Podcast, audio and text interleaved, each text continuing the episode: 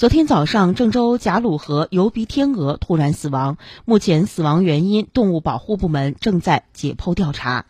为吸取教训，郑州北龙湖管理迫在眉睫，建议相关部门严厉查处夜钓、放风筝、小商小贩乱投食、放生家禽等违法和不文明行为。同时，郑州市郑东新区爱鸟协会将和管养单位联合加大巡逻、看管力度和保护野生动物宣传力度。充分发挥监控作用，及时处置不安全隐患，给野生动物创造良好生存环境。